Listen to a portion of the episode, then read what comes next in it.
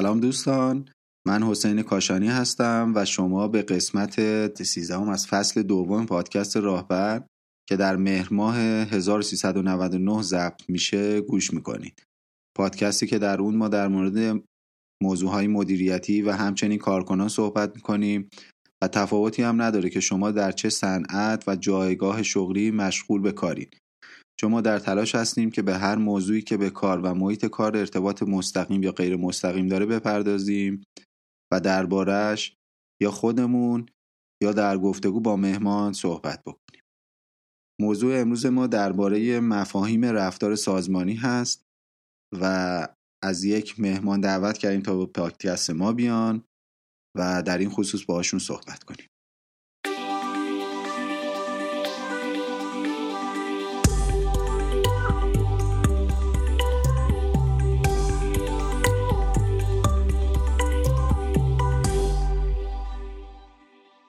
سلام دوستان من فرشید عزیزی هستم و خیلی خوش اومدید به یه قسمت دیگه از پادکست راهبر.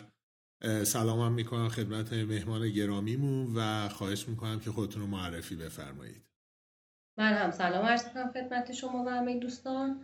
من فایز رضایی هستم. ده سال هست که به صورت تخصصی در حوزه منابع انسانی فعالیت می‌کنم. در حوزه مختلف آر جذب استخدام آموزش مدت عمل کرد ارتباط کارکنان و در فرهنگ سازمانی فعالیت داشتم.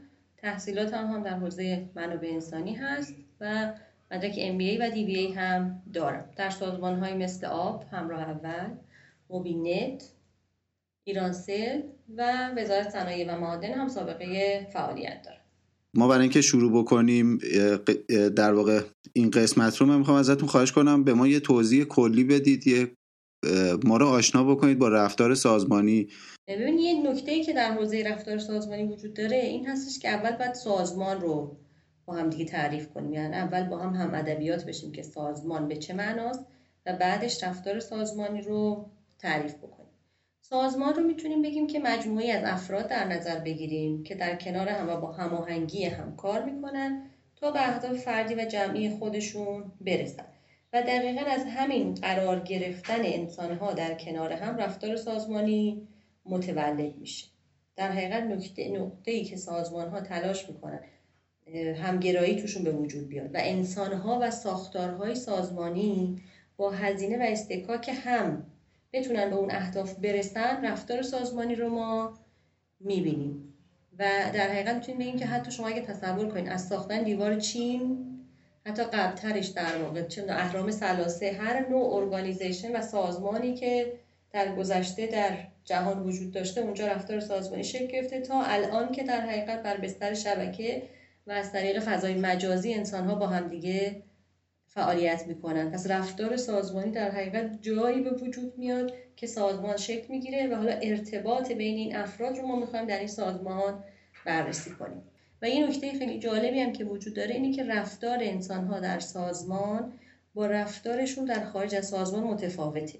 یعنی شاید من وقتی ما میگیم رفتار سازمانی اصلا چرا این تم رو جدا کردیم؟ به خاطر اینکه من در خانه در محیط دوستی در نمی‌دونم ورزش در سفر رفتن یک رفتاری از خودم نشون میدم. ولی وقتی وارد سازمان میشم در چهارچوب اون سازمان باید عمل بکنم. پس رفتار من ناشی از در واقع خود سازمان هم میشه. پس رفتار سازمانی برای همین متفاوت میشه از حالا بحث‌های مختلفی که توی روانشناسی ما تو حوزه رفتارگرایی داریم. شما اشاره کردیم به این حالا اهرام مصر و دیوار چین و اینها و اینکه رفتارها توی بیرون و درون سازمان متفاوته. اصولا از چه زمانی یه ترمی به نام رفتار سازمانی شناسایی شد و وارد دنیای حالا آکادمیک و شرکت ها شد و بهش توجه کردن؟ ببین بحثی که برمیگرده برمیگرده به ادبیات مدیریت خب؟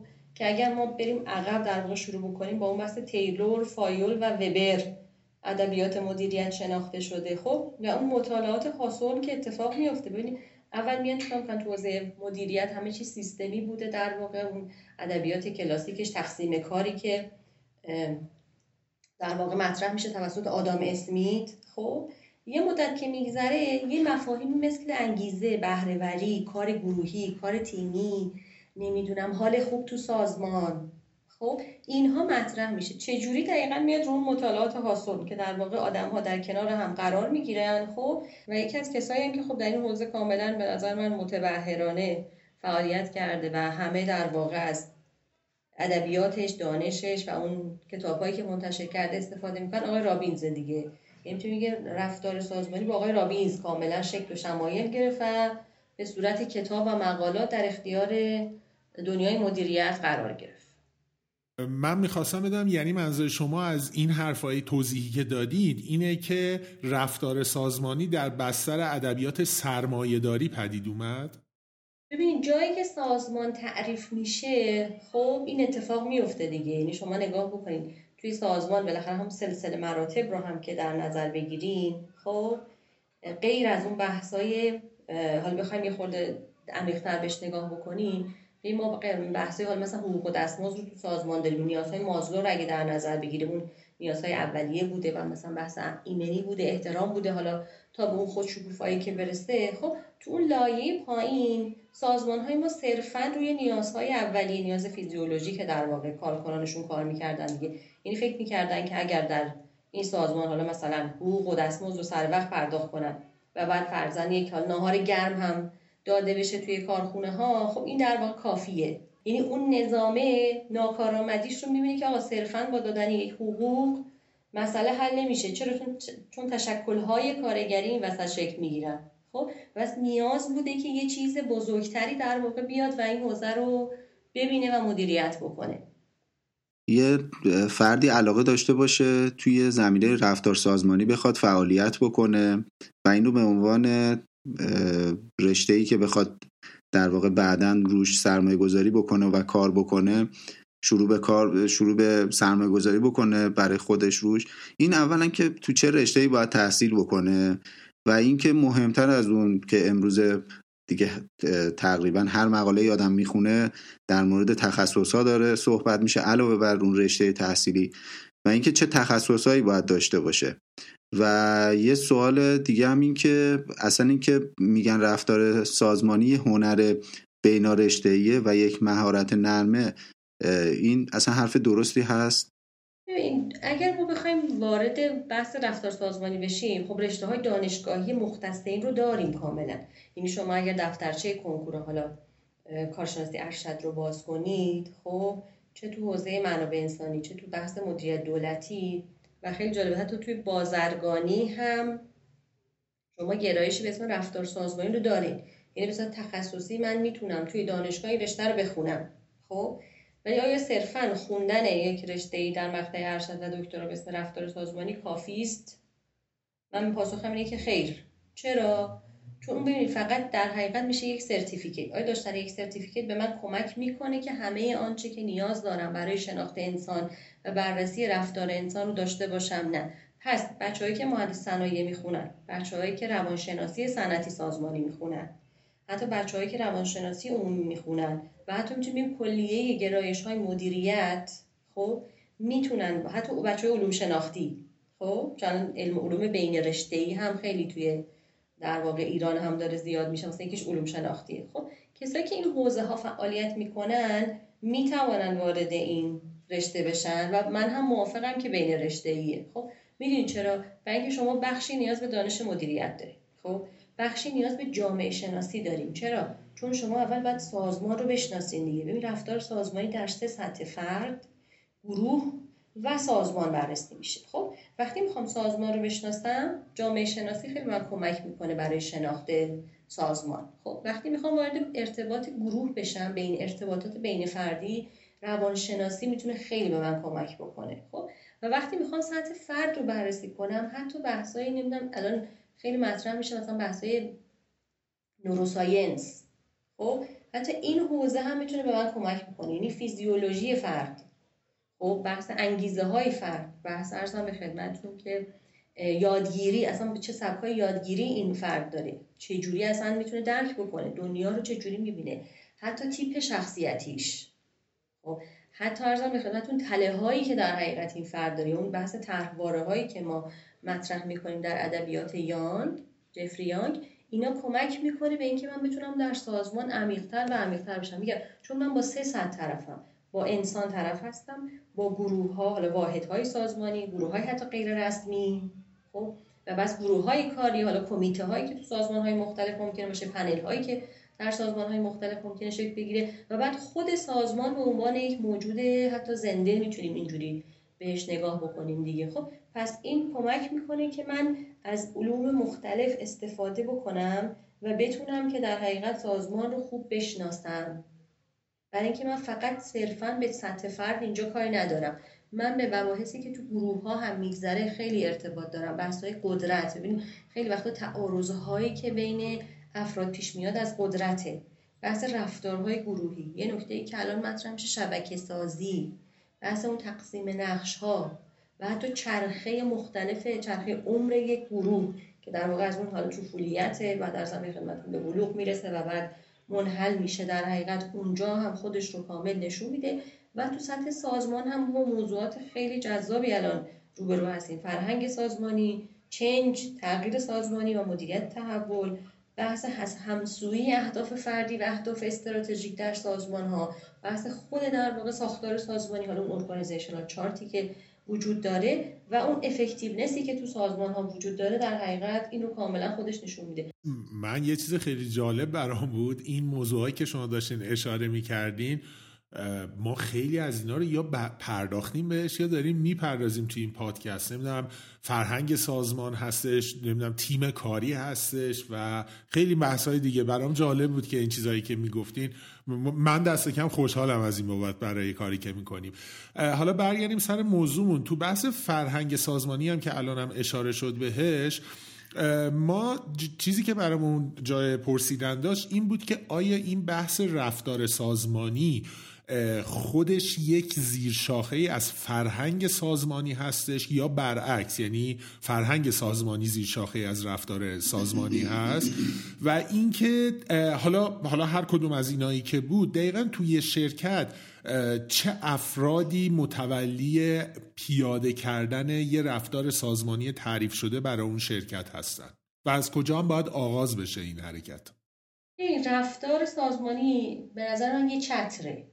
خب شما در واقع یک نگاه کلان داریم به اسم رفتار سازمانی و حالا این معلفه هایی که رفتار رو تشکیل میدن یکیش فرهنگه. شما رفتار سازمان رو در تعامل با مشتری می‌بینید درسته؟ خروجیش میشه اون دیگه. اگر سازمان شما یک سازمان مشتری مدار باشد مشتری ناراضی رو چیکار می‌کنه؟ یه جوری مدیریتش می‌کنه که این در واقع تبدیل به مشتری راضی بشه. برای نگه داشته مشتری راضیش برنامه داره.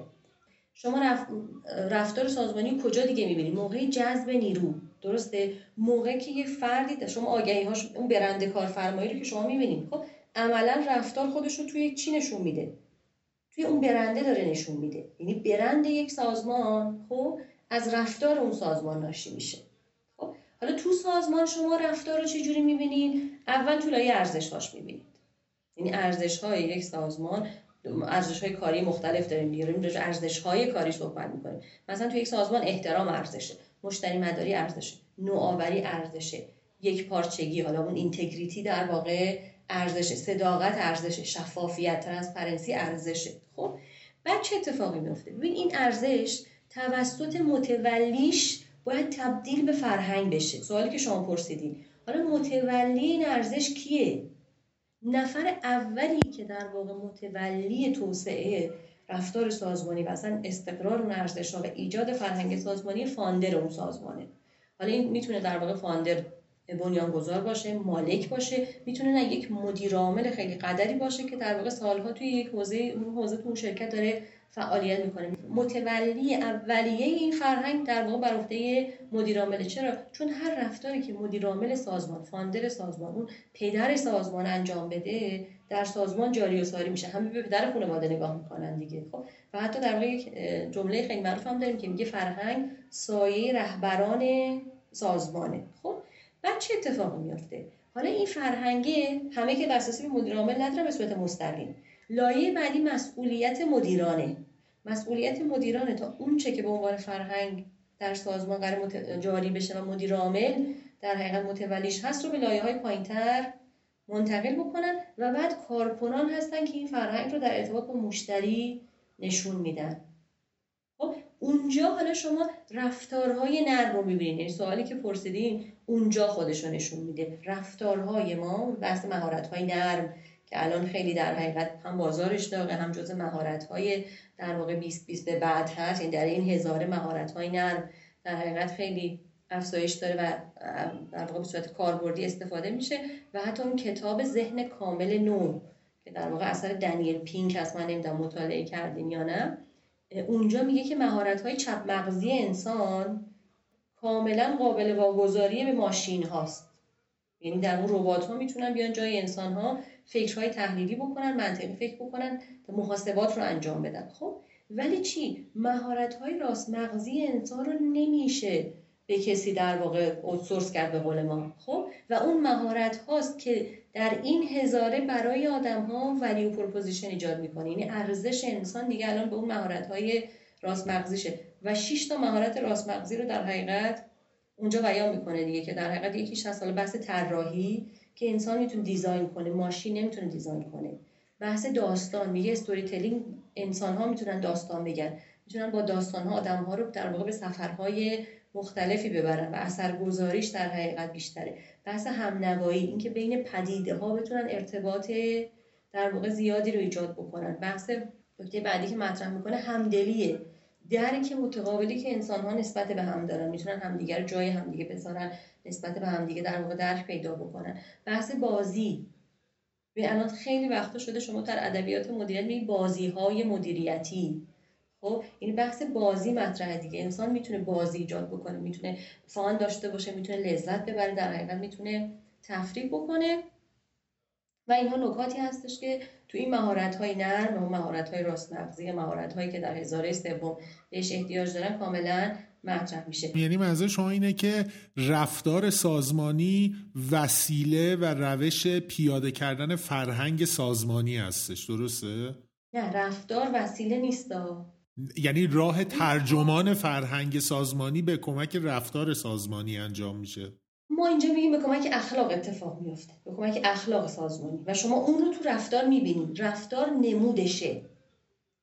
رفتار تبلورشه. همون ترجمانشه دیگه. آره دقیقا. اگه بخوایم به این مفهوم بگیم وقت دقیقا خروجی اون فرهنگ رو شما در رفتار کارکنان و رفتار سازمان و در اون برند سازمان می‌بینید حالا چه برند کارفرمایش باشه حالا چه برندش مثلا تو محصولاتش باشه. حتی تو پکیجینگ محصولاتش هم شما می‌تونید ببینید دیگه. حتی نحوه ارائه دادن سرویس هاش به این یه مثال براتون بزنم.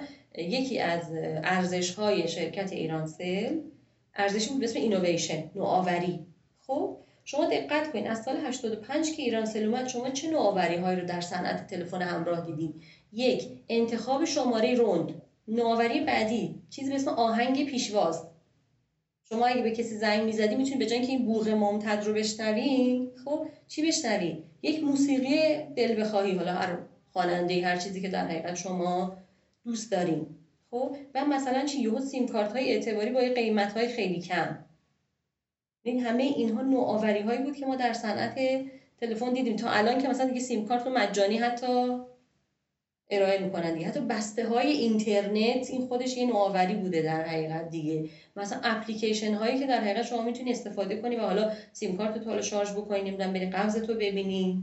حتی قرعه کشی هایی که اتفاق ببین همه اینا از جنس نوآوری بود دیگه. وقتی من میگم نوآورم خب پس تو رفتارهایی هم که شما می‌بینید از سازمان من باید نوآوری رو کاملا درک بکنی و براتون مشهود باشه. شما می‌تونید پادکست راهبر رو در بیشتر نرم افزارهای پادکست گیر مانند Apple Podcast، Castbox و همچنین سایت های ناملیک، شنوتو و فیدیبو گوش کنید. مطالب تکمیلی و مفصلتر و همزمینه با موضوع های پادکست یا محیط کار رو هم در وبسایتمون به نشانی www.rwahcast.ir می‌تونید بخونید. همچنین با دنبال کردن ما در شبکه های اجتماعی با جستجوی عبارت پادکست راهبر به پارسی می‌تونید از تازه ترین خبر و پیشامدهای ما آگاه بشین. ممنون هستیم که با بازخورد دادن به ما و معرفی پادکست راهبر به دوستان و همکاران خود برای تولید مطالب و برنامه های بهتر ما رو یاری می‌کنید.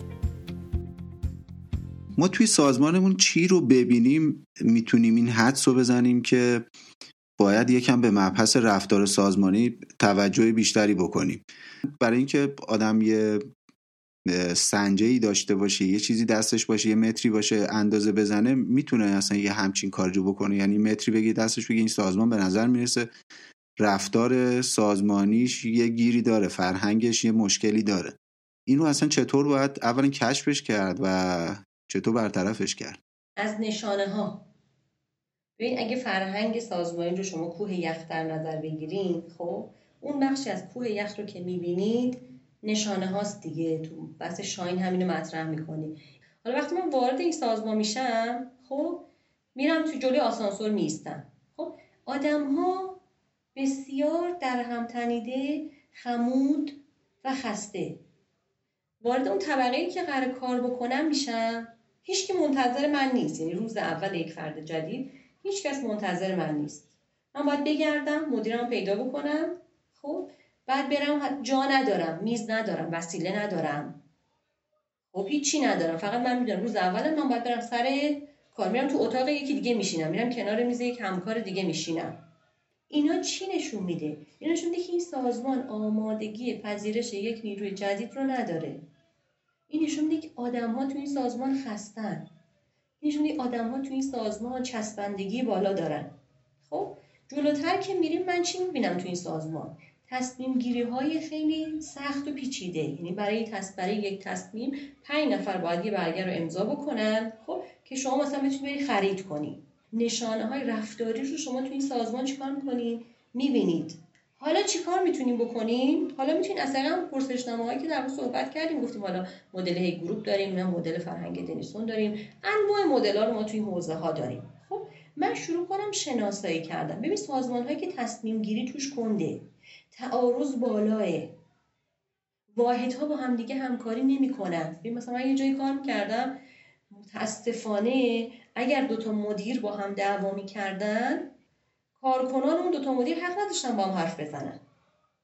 یعنی اتصال اطلاعاتی بین این دوتا تیم از بین می‌رفت و همدیگر اذیت می‌کردن. ببین تمام اینها نشانه های چه نشانه های رفتاریه. خب از کجا میاد؟ یکی می‌تونه از اون مدل بنیانگذار باشه. خیلی وقتها بنیانگذاران برای اینکه بتونن مدیریت بکنن چیکار می‌کنن؟ مثلا به روش حالا میگن انگلیسی. ولی از این روش که به آدم ها اعتماد ندارن یه وقتی سعی می‌کنن یه تعارضی تو سازمان ایجاد بکنن که همه چی پند خودشون بشه. همه چی وابسته به اونا بشه. یه بحث می‌تونه این باشه. یه بحث می‌تونه از نیازهای آدم ها بیاد. خب یعنی اون نیازهای حالا پنجگانه که مازلو میگه نمی‌دونم گلسر میگه در واقع یانگ هم میگه نیاز قدرت و مثلا پیشرفت ما تو در واقع توشون داریم نیاز تعلق داریم نیاز به بقا داریم. اصلا برای بقا با هم دیگه میجنگن توی سازمان. تعارض اصلا برای بقا در واقع دارن. می‌خوان توی این سازمان بمونن. چون تو سازمان های ایرانی خیلی وقتا مدیرا عوض میشن. نشانه ها می‌تونیم بریم پیدا بکنیم که چرا در واقع توی سازمان این تعارضا وجود داره دیگه. خیلی وقتا تعارض به خاطر نقشه.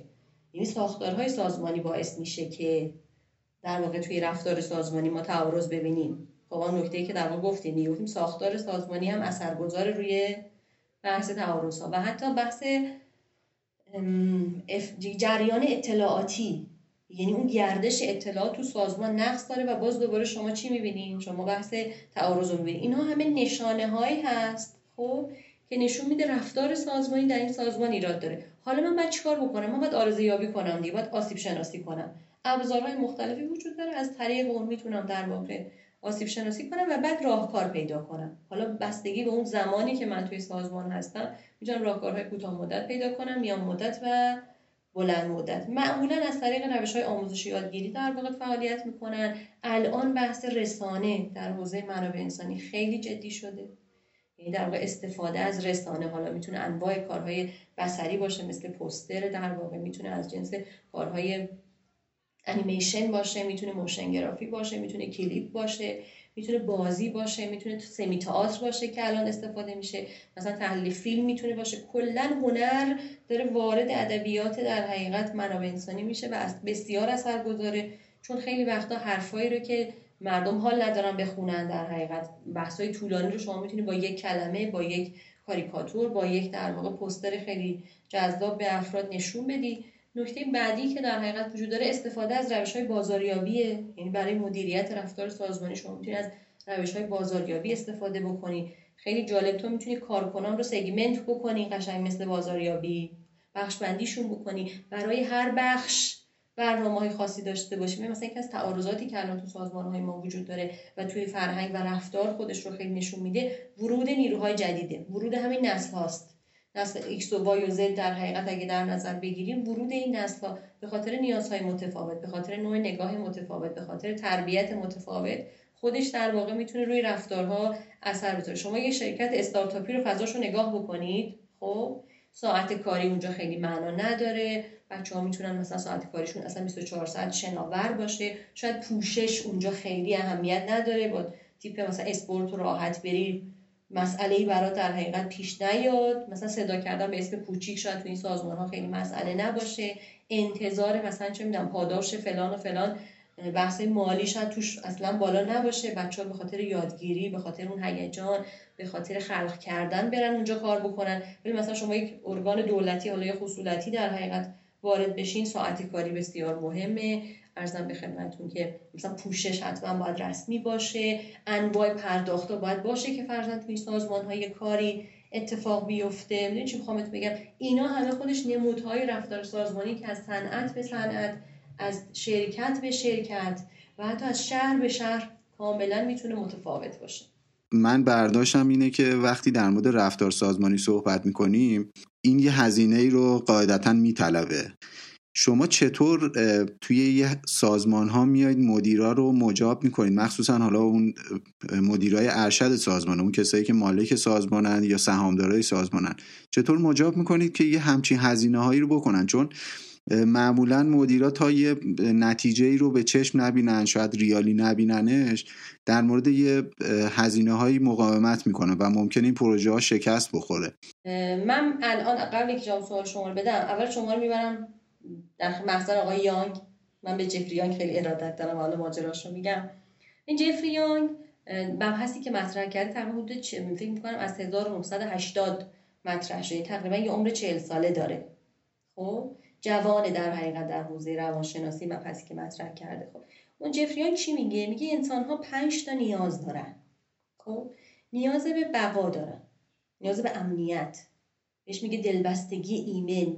یعنی چی؟ یعنی من نیاز به همدلی دارم نیاز به احترام دارم نیاز به درک شدن دارم نیاز به دیده شدن دارم.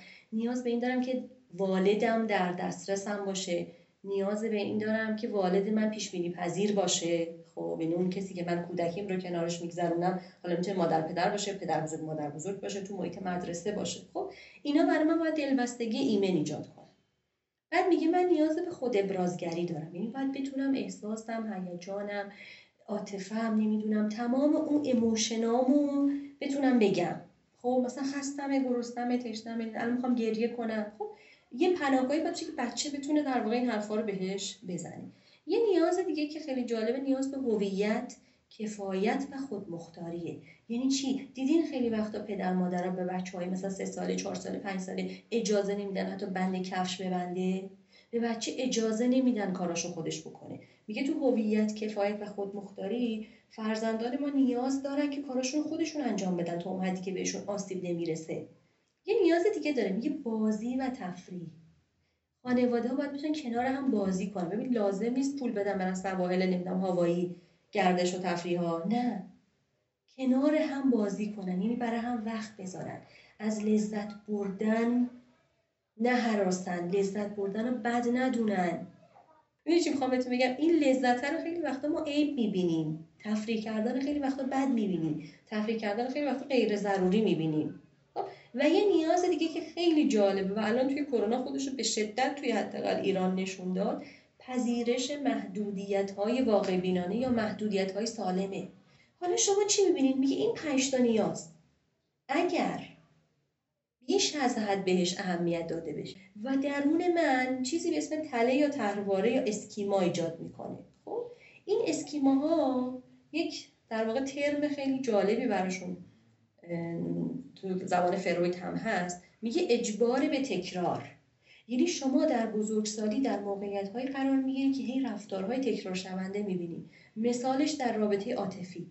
چه اتفاقی پیش میاد؟ یک آقا و یک خانمی با هم وارد رابطه عاطفی میشن همه چیز خیلی خوبه آقا ناگهان گم میشه.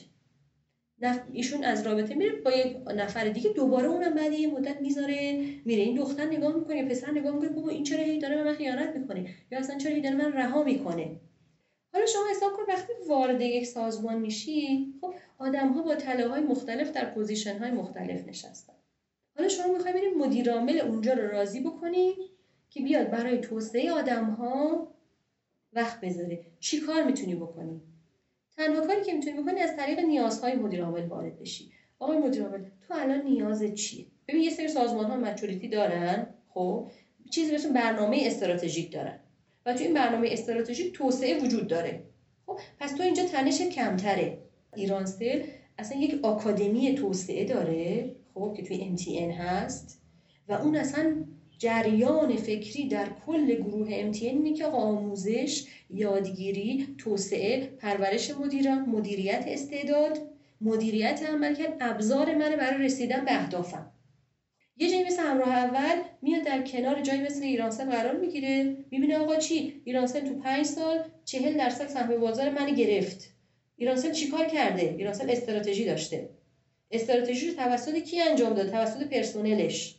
خب میان چیکار می‌کنه؟ میگه خب پس من هم برنامه‌ریزی استراتژیک دارم و نیروهام رو توسعه میدم. ببین توی این سازمان ها کار خیلی راحت تره موانع داخل سازمانی داری. خب ولی وارد سازمان های مدیر مالک که میشی کیسی که ما در صحبت می‌کنیم مدیر مالک پول از خودشه. میگه که من چرا باید هزینه کنم برای این آدما؟ همین که حقوقشون رو میدم دلشون هم بخواد.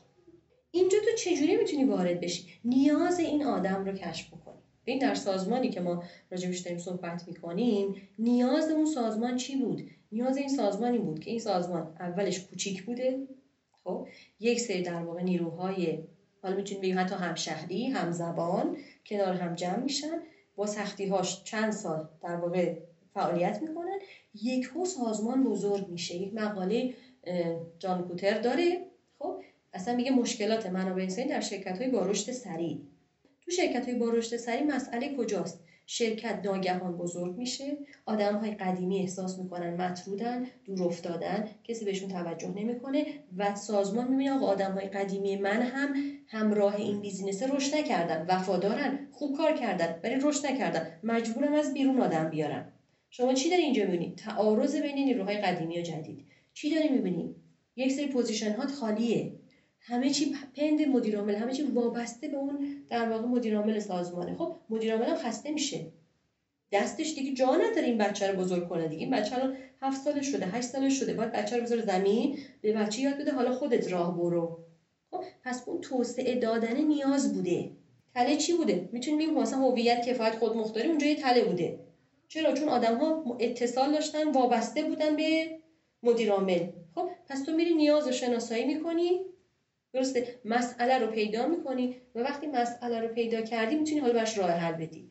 اون نکته مهمی که خیلی وقتا ما تو حوزه منابع انسانی به مشکل می‌خوریم اینه که یا مسئله رو خوب پیدا نمی‌کنیم یا اقدام های پارتیزانی می‌کنیم.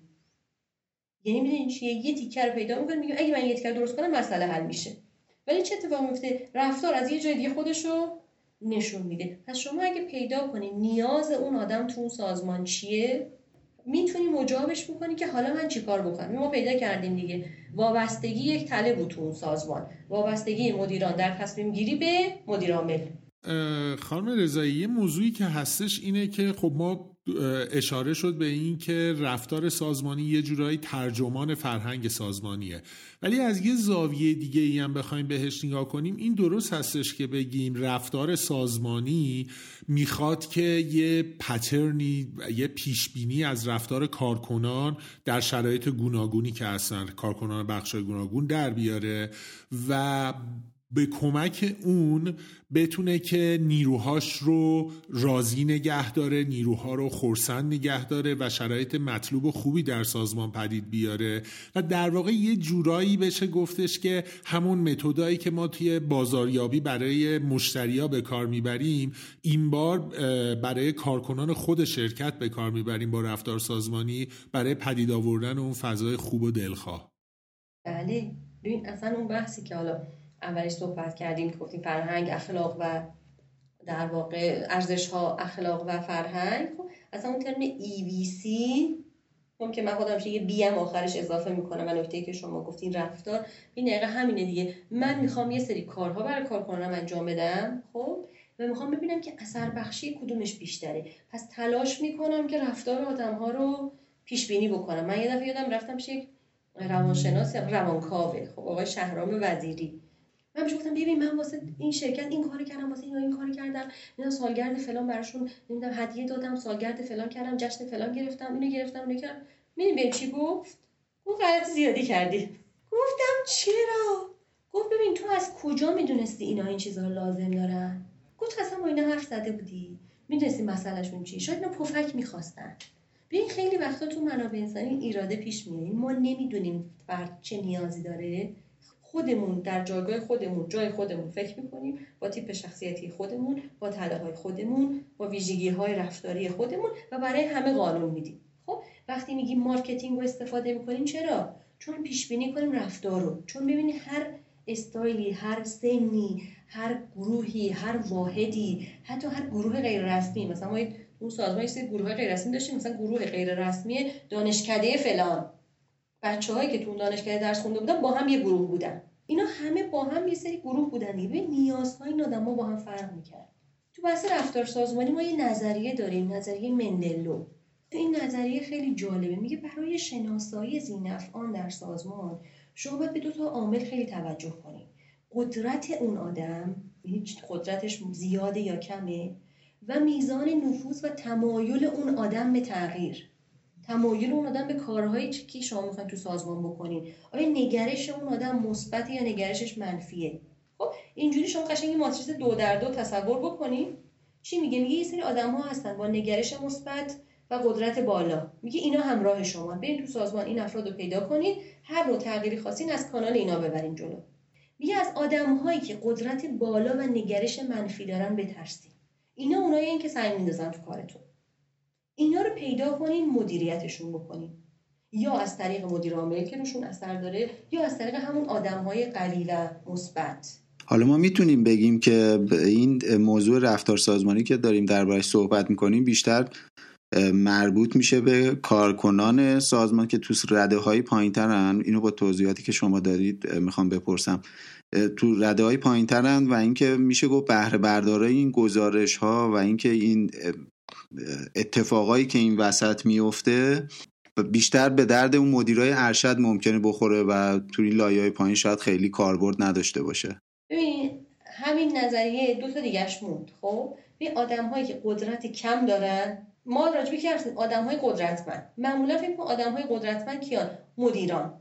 ولی خیلی وقتا ما یه سری کارشناس های کلیدی هم داریم که اون قدرت رو دارن. خب؟ میریم راجع به آدم هایی که قدرت کمی دارن. که در واقع شاید در نظر گرفته پیش که اینها مدیران کارکنان هستن. خب این آدم ها ببین باز اینا هم دو تا نگرش دارن. یا منفی یا مثبتن یعنی یا همسو هستن که به شما انرژی میدن و اثرات کارهای خوب شما رو تو سازمان ترویج می‌کنن. خب یا نگرششون منفی. این گلام گالیور هست من می‌دونستم من می‌دونستم. حالا آبشار ما غرق میشیم. خب همش تو سازمان چیکار می‌کنن؟ اون silent killer رو میچرخن میگن نمیشه ما از اول اینجا بودیم ما می‌دونیم فلانی میره این اتفاق نمیفته همش به فکر منافع خودشونن. از این حرفایی که تو سازمان شنیدیم دیگه. خب میگه تو همین ماتریس شما همه رو دیدی تو سازمان. حالا بیا چیکار کن؟ واسهشون برنامه‌ریزی کن که من باید چیکار باید بکنم. اون لایه پایینه کجاست؟ شاید هنوز تو نیازهای ایمنی. یه خورده. فیزیولوژی ایمنی یه خورده احترام. خب؟ اون رو باید بگردی براش پیدا کنی و در واقع از این مزایا منتفعش بکنی رفتار سازمانی همه رو درگیر می‌کنه. ولی چون تعداد کارکنان همیشه بیشتره و کارکنان در ارتباط با مشتری هستن شما اونجا نمودها رو بیشتر پیدا می‌کنی.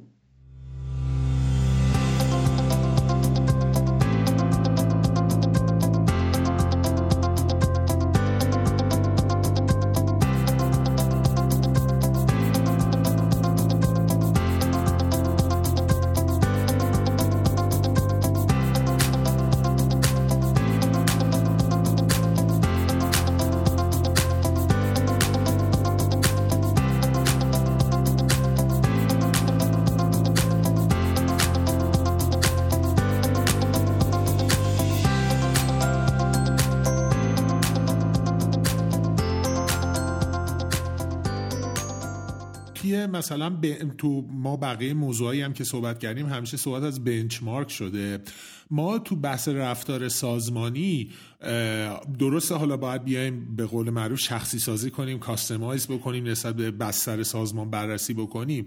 ولی آیا مثلا اینجور هم داریم تو بحث رفتار سازمانی که یک صنعت مشخص یک رشته مشخص رو ما بیایم به عنوان بنچمارک در نظر بگیریم و نسبت به سازمان ها مشتری های تازه‌ای که می‌خواد بیاد روش پیاده بکنیم اونها رو الگو قرار بدیم و یه ایده های از اون چیزهایی که گذشته پیش اومده برداشت بکنیم؟ بله. بله ببین شرکت های مشاور مدیریت بزرگ که حالا الان دیگه دسترسی واقعا به خاطر تحریم بهشون نیست database دارن. مثلا مثال براتون بدم تو بحث فرهنگ سازمانی Denison database داره. چرا؟ چون شرکت های مختلف از جاهای مختلف رفتن و اون survey ش رو پر کردن. پس این به survey هایی که پر شده دسترسی داره. مثلا این پیمایشی هست OHI شاخص سلامت سازمانی. اینو بازی مؤسسه انجام میده تو دنیا database داره. Hay Group که راجبش اول بحث صحبت کردیم database داره. Gallup database داره. یعنی شما می‌تونید benchmark های مختلف رو پیدا بکنید. الان که تحریم ما دسترسی بهش نداشتیم. ما سال 94 دسترسی به database Hay Group داشتیم. ازشون خریدیم.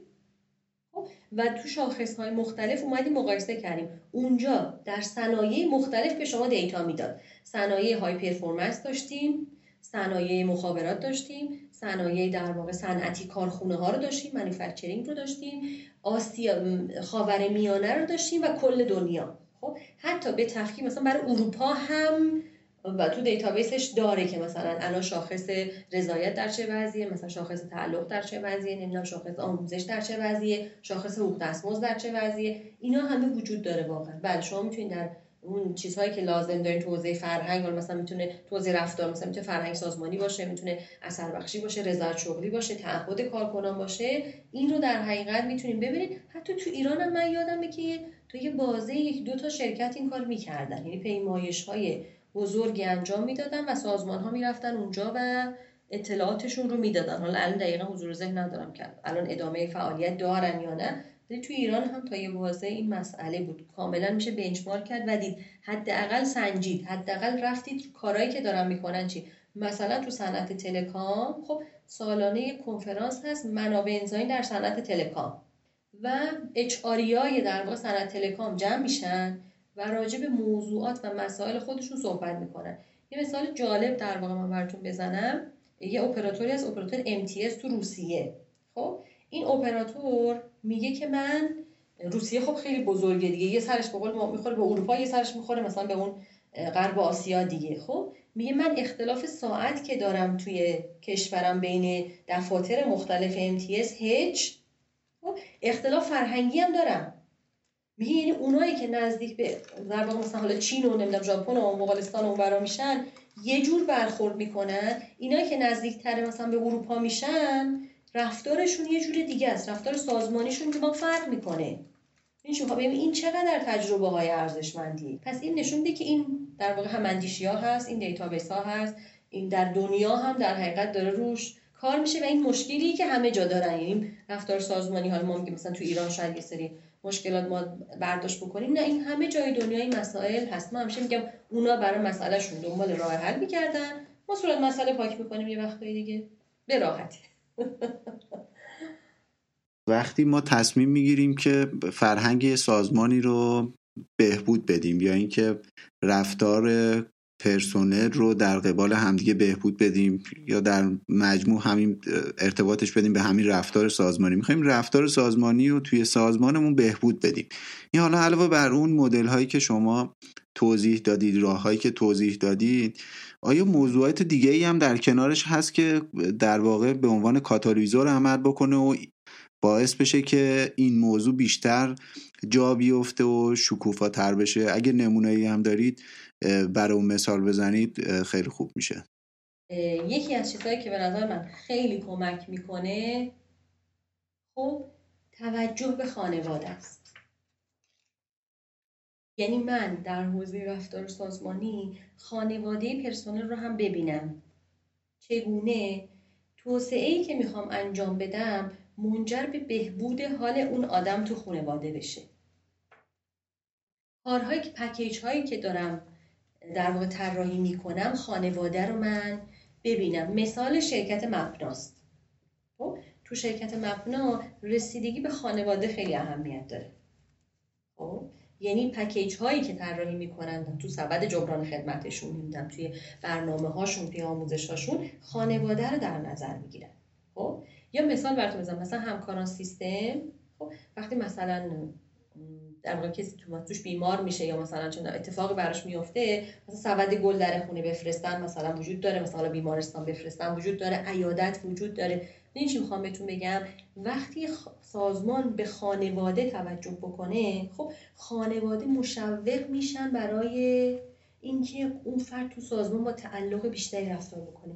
مثالش مرحوم خدا رحمتش کنه مشتبه کاشانی. خب مشتبه کاشانی وقتی داشت اون فکر خط تولید تو سبزوار را مینداخت اگر شهرش رو اشتباه نکنم. خب چه کار کرد؟ تمام خانواده پرسنلش کارگران خانواده هاشون جمع کرد. برد کارخونه رو نشونشون داد. گفت ببینید مردای شما عزیزای شما دارن اینجا کار می‌کنن. اگه دیر میاد اگه خسته میاد اگه ناراحت میاد اگه استرس داره. خب این داره چیکار می‌کنه؟ این داره یه چیزی واسه این مملکت می‌سازه. بعد از اون روز خانواده ها مشوق این مردها شده بودن مشوق این کارکنان شده بودن. و این خاطره همیشه تو دنیای منابع انسان است که مشتبه کاشانی اصلا مشتبه کاشانی کتاب داره دیگه مدیریت از طریق دل خب مدیریت بر دلها. خب چی میگه؟ آقا من قلب کارکنان گرفتم و اینا اینجوری تو سازمان رفتار می‌کردن. ببین خط تولید خراب می‌شد وای میستادن دیر می‌رفتن نمی‌دونم. حقوق اگه نمی‌گرفتن میموندن. این اهمیتی که به خانواده میده کمک می‌کنه که این اصلا کاتالیزور به نظر من خانواده است. چه تو بحث آموزش چه تو بحث حالا پکیج های مختلفی که سازمان داره چه تو بحث در واقع اصلا کیری کردن و رسیدگی کردن. حتی مثلا چه می‌دونم اینکه خانم ها مثلا دورکاری تو شرایط کرونا مثلا خانم هایی که تو سازمان ها مثلا می‌تونن دورکاری بگیرن به خاطر اینکه بچه دارن. یا مثلا سازمان هایی که مثلا به خانم ها اجازه میدن که زودتر برن مثلا به خاطر اینکه بچه کوچیک دارن. خب همه اینها کمک می‌کنه که من احساس تعلق بیشتری به اون سازمان داشته باشم و رفتاری که از من دیده میشه حرفه‌ای‌تر اخلاقی تر و با تعهد بیشتری باشه. حالا تو بحث رفتار سازمانی یه سری تمرین و بازی ها هستش که میگن با انجامش میشه حساسیت نسبت به این موضوع رو همشه داغ نگه داشت بین نیروها و شرکت و این موضوع هنوز مورد توجه قرار بگیره. ما نمی‌خوایم اینجا چیزی آموزش بدیم ولی به صورت کلی اگر شما کاری و بازی و یا تمرینی رو بخوایم پیشنهاد بدین چی رو می‌تونین الان برای ما ازش نام ببرید؟ یه سری کارهایی که جدید می‌کنن استفاده از مثلا بازی های رومیزی تو سازمان. مثلا چه می‌دونم اگه دقت کنید مثلا مثلا تو استارتاپ ها شما مثلا اتاق بازی می‌بینید یه PlayStation مثلا توشه یه میزی هست مثلا چه می‌دونم جنگا روشه کاپوچی روشه مارپله روشه. خب می‌بینید چی می‌خوام میگم یعنی با یه همچین بازی های ساده ای هم توی سازمان ها میشه در واقع این رو انجام داد. و یه سری بازی ها حرفه‌ای و تخصصی در واقع اصلا design میشن برای اینجور کارا. مثلا یه سری در جلسات گذاشته میشه. ساختن یه سری چیزا. حالا این می‌تونه از خلق آینده اون سازمان باشه خب؟ یا ساختن مثلا چه می‌دونم یه مثلا توی یه سازمان مثلا مهندسی مثلا میگه یه پمپ بنزین بسازیم؟ یه چیز خیلی ساده. مثلا میگم با ماکارونی مثلا یه سری چیزا درست بکنیم. خب؟ این چی نشون میده؟ این نشون میده که آدم ها چگونه با هم کار می‌کنن واحدهای مختلف کی مسئولیت داره کی برنامه‌ریزی می‌کنه کدوم تیم قبلش فکر کرده کدوم تیم خلاقانه تر صحبت می‌کنه خب؟ و فعالیت می‌کنه. مثلا یه بازی هست مثلا بازی کشتیه. یه بازی خیلی جالبیه میگه شما توی در واقع دریا گیر افتادین یه سری وسیله به شما میگه. میگه از طریق اون وسیله ها حالا خودتون رو در واقع باید نجات بدید شما کدوم وسیله رو انتخاب می‌کنید باز دوباره آدم ها میشینن کنار هم و صحبت می‌کنن باز اون تفکر استراتژیکشون اینکه در واقع چی در اولویت هدف گذاری در تو سازمان چه جوریه حتی تعارضاتشون رو اونجا نشونده. یا مثلا یه بازی بازی مسیریابیه. ببینید یه مازه خب شما نمی‌دونی که نقشه چیه. خب و گروه باید از طریق حد زدن اون خانه ها خب پیدا بکنه که چه جوری باید بره بیرون. باز این در واقع یه بازی یه بازی های مختلفی هستی و استفاده میشه تو سازمان ها و کاربردهای خاص خودش رو هم داره. می‌خواستم ازتون خواهش کنم که برای ما و کسایی که به ما گوش می‌کنن و به این موضوع علاقه دارن چند تا کتاب معرفی بکنید. این تو حوزه خود رفتار سازمانی کتاب رابینز به نظر من خیلی کتاب جامع خوبیه. فکر سه جلدی هم هست. هم یه جلدیش هست هم سه جلدیش هست. می‌تونن در واقع بخونن. اگر دوست دارن در واقع تو حوزه روانشناسی وارد بشن روانشناسی اجتماعی خیلی کتابش کمک می‌کنه توی این حوزه خوبه. ارزم به خدمتتون که انگیزش و هیجان اصلا یک کتاب با این عنوان فکر کنم انتشارات سمت حالا دقیق نمی‌دونم. انگیزش و هیجان کتابی هستش که خیلی باز کمک می‌کنه به اون لایه فردی. اگر دوستان در حوزه جامعه شناختی وارد بشن نظریه سیستم های پیچیده از شروین وکیلی که این در واقع به صورت چیز پیدا میشه. توی فیدیبو اینا پیدا میشه به صورت این. حالا ای بوک آنلاین در واقع پیدا میشه. آره پرینتی خیلی راحت. نمی‌تونن پیداش کنن. و اینکه زنگ میزن انتشارات حالا ببینن داره یا نداره. که اون دقیقا پیچیدگی های سازمان های ایرانی رو در حقیقت مطرح می‌کنه و خیلی کتاب خوبیه. اگر دوست دارن مطالعات در واقع بیشتری داشته باشن من توصیه می‌کنم کتاب هایی که از فرهنگ و رفتار سازمانی از شرکت های بزرگ در واقع چاپ شده. ببین از پیکسار شرکت خلاقیت. به این کتاب چاپ شده که اصلا ماجرای پیکسار رو مطرح می‌کنه. اون نتفلیکس کتاب داره. در حقیقت دارم. اسمش اینه هرگز به جایی نمی‌رسد. دقیقا نتفلیکس چجوری در حقیقت بنیان گذاری شد و الان که چقدر سریال های خیلی خوب می‌سازه و حالا حتی تد های خیلی خوبی توی سایت تد بچه ها می‌تونن از سخنرانی خوب پیدا بکنن. اون در واقع وجود داره. مدیریت با بازده بالا داستان اینتل اون در حقیقت خیلی کتاب خوبیه که باز می‌تونه کمکشون کنه به این کیس های واقعی رو برن بخونن دیگه. کتابی که از استیو جابز چاپ شده اون خیلی کتاب خوبیه. بحث اون اسرار کار لزلو باک گوگل اون در واقع خیلی باز کمک می‌کنه به این بحث به دوستانی که علاقه‌مند هستن. نوشته های دنیل پینک عرضم به خدمتتون سایمون سینک آدام گرنت و برن برون. اینها در حقیقت خیلی به آشنا کردن بچه ها با مفاهیم جدید رفتاری تو سازمان ها خیلی کمک می‌کنه. این چهار نفر دنیل پینک و سایمون سینک و آدام گرنت و برن برون. به نظر من اصلا یه بدعت های جالبی دارن تو این حوزه ایجاد می‌کنن و خیلی آدم های آگاه پر از دانش کار کرده و تئوری نمیگن دیگه. یعنی کاربردهایی در سازمان برای شما میگن که خیلی خیلی جالبه. کتابایی که خانم شریل سندبرگ هم نوشته در واقع از فیسبوک و گوگل که کار می‌کرده حالا بیشتر با رو کرده گوگل و حالا تو حوزه زنان هم هست. اون هم خیلی خیلی کتاب خوبیه و کمک می‌کنه که با بحثای رفتار سازمانی آشنا بشن. دو تا کتاب هم همجوری معرفی می‌کنم. دوستانی که علاقه هستن. تئوری انتخاب رو در واقع از گلستر حالا ترجمه دکتر صاحبی هستش. انتشار سایه سخن که ترجمه خوبی داره. می‌تونن در واقع بحث های تئوری انتخاب رو اونجا دنبال بکنن و همین کتابی که رو حوزه تله ها صحبت کردیم زندگی خود را چگونه بیافرینید؟ جفریانگ حتما ترجمه دکتر حسن حمیدپور رو بگیرن از انتشارات ارجمند ترجمه های دیگرش رو لطفا نخرن چون به لحاظ تخصصی در واقع دکتر حمیدپور هستن که روی این حوزه خیلی کار کردن و مورد تایید هم هستن. چون ممکنه ترجمه های اشتباه آدم رو گمراه بکنه دیگه. این حوزه ها به نظرم خیلی خیلی به دوستان کمک می‌کنه. شما به عنوان سخن پایانی اگر نکته دارید ما گوش می‌کنیم به شما. من تشکر می‌کنم از شما. فرصتی که در اختیار من قرار دادیم این با یک شعر اگر تمام کنیم خیلی خوب و جذاب باشه. میگه در راه منزل لیلی که خطرهاست در آن شرط اول قدم آن است که مجنون باشید. خیلی ممنون برای وقتی که گذاشتید. ممنون از شما که به این حرفا گوش دادید و انشالله ارزش افزوده داشته باشه برای کسانی که همراه شما هستن. در کارتون موفق باشین. خیر براتون پیش باشه